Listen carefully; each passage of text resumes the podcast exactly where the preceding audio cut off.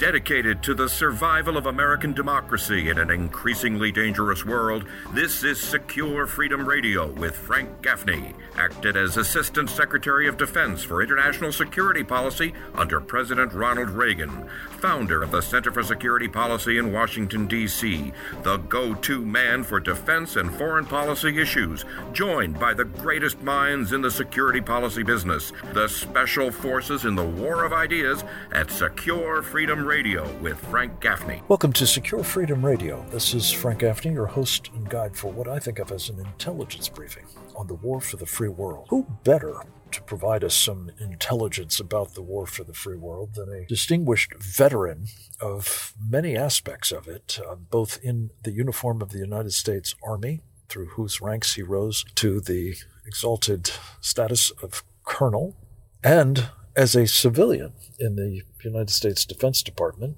in which he served as the Director of Cyber Security Policy, Strategy, and International Affairs in the Office of the Secretary of Defense. His name is Colonel John Mills, again, United States Army retired. Uh, he is, among other things, a contributor to the Epoch Times and a very, very important member of uh, our committee on the present danger, China.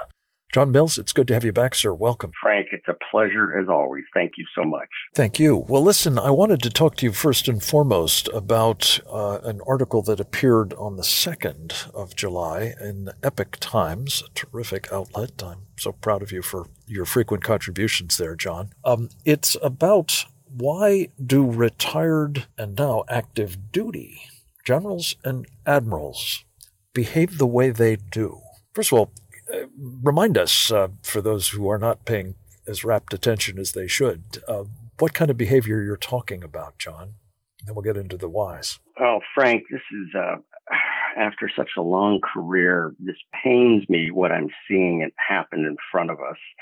We really saw it. This goes back to really the 2004 election. I would say the A- BCAD of essentially politicalization, hyper politicalization of the general and uh, officer and flag officer admiral ranks um, on the retired side. But now with General Milley's testimony just a few days ago, now we have active duty generals that I would say have crossed the Rubicon, crossed crossed a, a almost an unreturnable checkpoint and have essentially become partisan combatants. John, a man who has served in uniform with great distinction, let me say, you know the promotion business, uh, especially as you get to the ranks of colonel and uh, then flag officers. Um, it's an increasingly political process, is it not? You have to be something of a politician as uh, uh, as a military man to become a flag or a general officer, a admiral or general. Do you not? And what's different about what's been going on of late? And and when did it really start, as you see it, to become such a, a politicized process in the sense that it is really problematic? Well, we've always had this phenomenon of peacetime and wartime generals. Wartime generals are, are heroes. They are patriots and do great things for the country. On the other hand, most of most of what we see are peacetime generals. Grant from the Civil War was a wartime general. He was very disliked by his peer group. Fast forward to today, even Patton during World War II, but fast forward to today, we have the peacetime phenomenon dominates and it, it, it establishes a narrative and a status quo it's now it's all not about performance it's about conformance to a narrative and a, and a viewpoint. And that would be a viewpoint on the left which is rather starkly at odds with the traditional character not to say that it's been political typically but the conservative values that are not only traditional in the military, but that are really enshrined in the U.S. Code of Military Justice and so many other aspects of uh, the culture of the military. No? Yeah, absolutely. With Milley crossed the line, I would suggest. I'm, I'm very concerned. He rightfully, in many ways, kept the military out of the election process, which, which by law, the election process is a civil process. The military has no role, as opposed to what many, even uh, potentially, I would say on our own side, shout about. Where he crossed it was his, his comments about, I want to understand white rage, words to that effect he essentially was parroting Black Lives Matter and Antifa, which struck uh, a chord that he was essentially taking sides. He's using the language of the of of, of, a, of groups that want to destroy this country. Uh, we also the what's going on, and Milley has not raised a finger, as far as I'm aware of publicly, about this gentleman, Mr. Bishop Garrison, a, a decorated veteran himself. I will compliment him for that but he is leading the review of DoD Instruction 1325.06. And everybody's like, what in the world is that? Well, that's the key guidance on political, political activism by uniformed and civilian personnel. Bishop Garrison has the pen on writing that. And in his worldview, everybody who opposes or has a has a different policy viewpoint from the current president is a white racist. Even funny enough, if you're not white. So this is just stunning. And, you know, I, I point to a War on the Rocks article by, I'm not going to name the name. I'd say go to War on the Rocks, an active duty colonel uh, who just uh, ferociously ripped into white, you know, white rage essentially inside the military. But if you look at any modicum of study of her Twitter, she is an extremist on the other side. So we have a problem Milley is is responsible for this. Well, he's obviously, I, I, think it's fair to say, responding to direction from the political authorities, both Lloyd Austin in the Secretary of Defense's seat at the moment, and uh, you know from the Biden White House. I think this is now essentially marching orders that have been given to him. He may be throwing himself into it with more enthusiasm than is um, becoming, but uh, it, and and maybe really a prime example of, of what you're talking about in terms of the politicization and even I would argue weaponization of the military for the purposes of uh, of you know the sort of critical race theory and race um, uh, warfare, uh, cultural warfare at the minimum, uh, that uh, is is now part and parcel of the Biden Harris administration's agenda. I'm afraid. And and John, I guess what I'm asking is, um, in contrast to what has been happening uh, through this past decade or so, uh, I think particularly the Clinton years, particularly the Obama years, particularly now the Biden years, has been, um, you know, the inexorable elevation of people who are willing, yes, to be political, but being political um, to a degree that really betrays those traditional values and, and culture of the U.S. military. I, am heartened by the fact that there has been a team of former generals and flag officers who have stood up under the banner of something called Flag Officers for America. That is in stark contrast to what we've been seeing. In fact, uh, from both retired in some quarters and, and active duty military leaders. Um, these folks did a, an, open statement, as you know, and people can find it at Flag Officers for number four America.org. Um, and John, I, I just wonder, these folks seem to be speaking to and representing much more faithfully um, the best traditions of the United States military, and in particular um, the the imperative they all feel, and I know you do, uh, having sworn an oath to support and defend the Constitution of the United States against all enemies, foreign and domestic, uh, to do just that now, even in their retirement years. Talk a little bit about that, if you would. Yeah, yeah the group you're talking about, I think, is, is establishing a heroic and noble and correct stand against this hyper politicalization and weaponization of our military and standing in the breach against this. This is this is as Rome reached its its peak and its apogee and began to collapse. This is what happened. The famed Roman military uh, became more focused on the circus of Rome uh, than on defending the, the nation state. Our military needs to focus on this. This group, uh, I think, I think Scott Perry, for example, was part of it. Uh, incredible.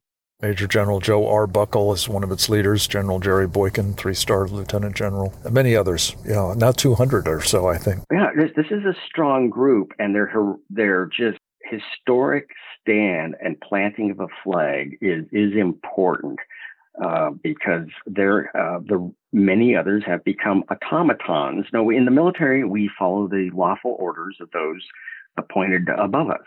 Absolutely, that's the way it's supposed to be. That's the way it has to be for civilian good order control. For the military to be and also civilian control, very important. Uh, Milley has again. I'm trying to be. I'm trying trying to give him in, in some ways the benefit of the doubt, but he's established a a narrative that must be followed. A and and and again, like with uh, um, the, the uh, Gilday, the admiral in charge of the Navy, it's the basic question is, is yeah, the CNO does does he is it his job to build deterrence capacity, build the Navy, expand our Navy to deter China or to become woke and make sure we have everybody read certain books and become sensitive. Uh, that is a recipe for disaster. It is. And specifically, I guess, John, with respect to the good order and discipline, the, the cohesion of the units in the military, the, the sense of fraternity that uh, is needed to really perform effectively in combat, as you know so well. Yeah, yeah. Their job is to prepare deter and if necessary win conflict of, of different types high end to low end intensity conflicts. It's to build capacity. It is not to virtue signal. If if if we're in the job of virtue signaling we've lost. Well we're not in the job of deterring and and winning wars that's for sure. Um, and john i just have to say and you know this so well from personal experience having been in the military through thick and thin uh, the impact of all of this, not only on retention of people that you want to serve, patriots that you want in the military, but also the recruitment of individuals into it is uh, is at risk as well, is it not? Yes, uh, I mean this is this deters many from wanting to join. This this is a decision factor in those in, and do I want to stay in? Do I want to uh, depart active duty and stay aligned with the guard or reserve. This is driving out and indoctrinating a new class and culture and a, a, group of automatons that uh, defending America, preparing, deterring, and if necessary, winning is no longer their focus. That is uh, just very bad. A disaster, no question about it. John, thank you for your insights in all of this. Look, I want to uh, switch gears if I can quickly because uh, you have in your post military and post civilian government careers um, strapped on another challenge, which is election integrity. And I wanted to just talk quickly. Um, we'll have you back on to do it at greater length on another occasion soon, I hope. But uh, give us a, a, a, sense of what you're doing with the National Election Integrity Association, um, and particularly in your native state of uh, Virginia. Oh, yes, Frank, thank you. The uh, it, with the NEIA, National Election Integrity Association, we are establishing a model. We're calling it FOIA, File, Sue, and Settle a model and an action plan for the citizen to reassert themselves and retake control of their county, their county election process, their county election board, their county school board. It is a repeatable, actionable process. We're doing a film on it. We should have it wrapped up by the end of July and and begin a, a, a distribution of it. And we have some very strong support from extremely noteworthy national figures. But this is a repeatable model for the citizen because the demand signal is just overwhelming. I, daily, I'm getting calls and emails. How do I do this? What's my next step? What should I be doing? We we want to or, organize, to train, and we want to organize, train, and equip the citizen. And we're working in Virginia with an exploratory committee led by Amanda Chase uh, state senator on a forensic audit of Virginia, where in fact we're meeting today to discuss uh, what what is the best uh, best uh, uh, county to address first. Great. Well, as this program um, airs, this will be in the rearview mirror, but we'll look forward to a report on how it's going on uh, that and other fronts that you're teaching about. And when will your film Billy be available, and and uh, how would people get access to it, John? Yeah, I would. Uh, we hope to have it done by the end of end of July, maybe sooner. What I would ask is everybody go to the National Election Integrity Association website, NEIA. If you go into Google, put in NEIA election, it should be the first hit. Okay, good. Well, let's hope it'll stay that way, John. Hey, very quickly, I've got Dan Gallington coming up, another distinguished retired colonel, um, about ransomware. But uh, based on uh, particularly your experience uh, in the Office of the Secretary of Defense on cybersecurity, I, I wanted to just get quickly your thoughts on what's going on in that space, John. Yeah, yeah. Ransomware is uh, one of the first things is we need a clear policy inside the government on that, which is usually what they hit us in our seam lines where policy is unclear. Ran- why has ransomware been effective? Because people have been paying the ransom. It's like wire wire uh, uh, ships being hijacked off Somalia.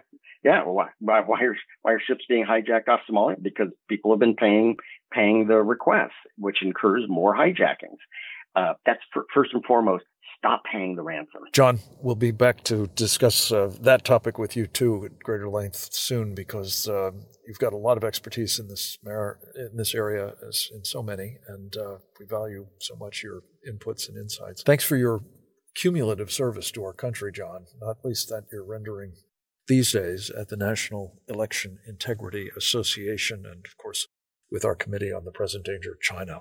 Look forward to having you back soon. In the meantime, stay well and keep up the great work, my friend. Uh, next up, as promised, retired Colonel Dan Gallington will give us a detailed brief on what's going on in this ransomware space and the upcoming meeting with the Russians next week. What's going to come of all of that and more. Straight ahead.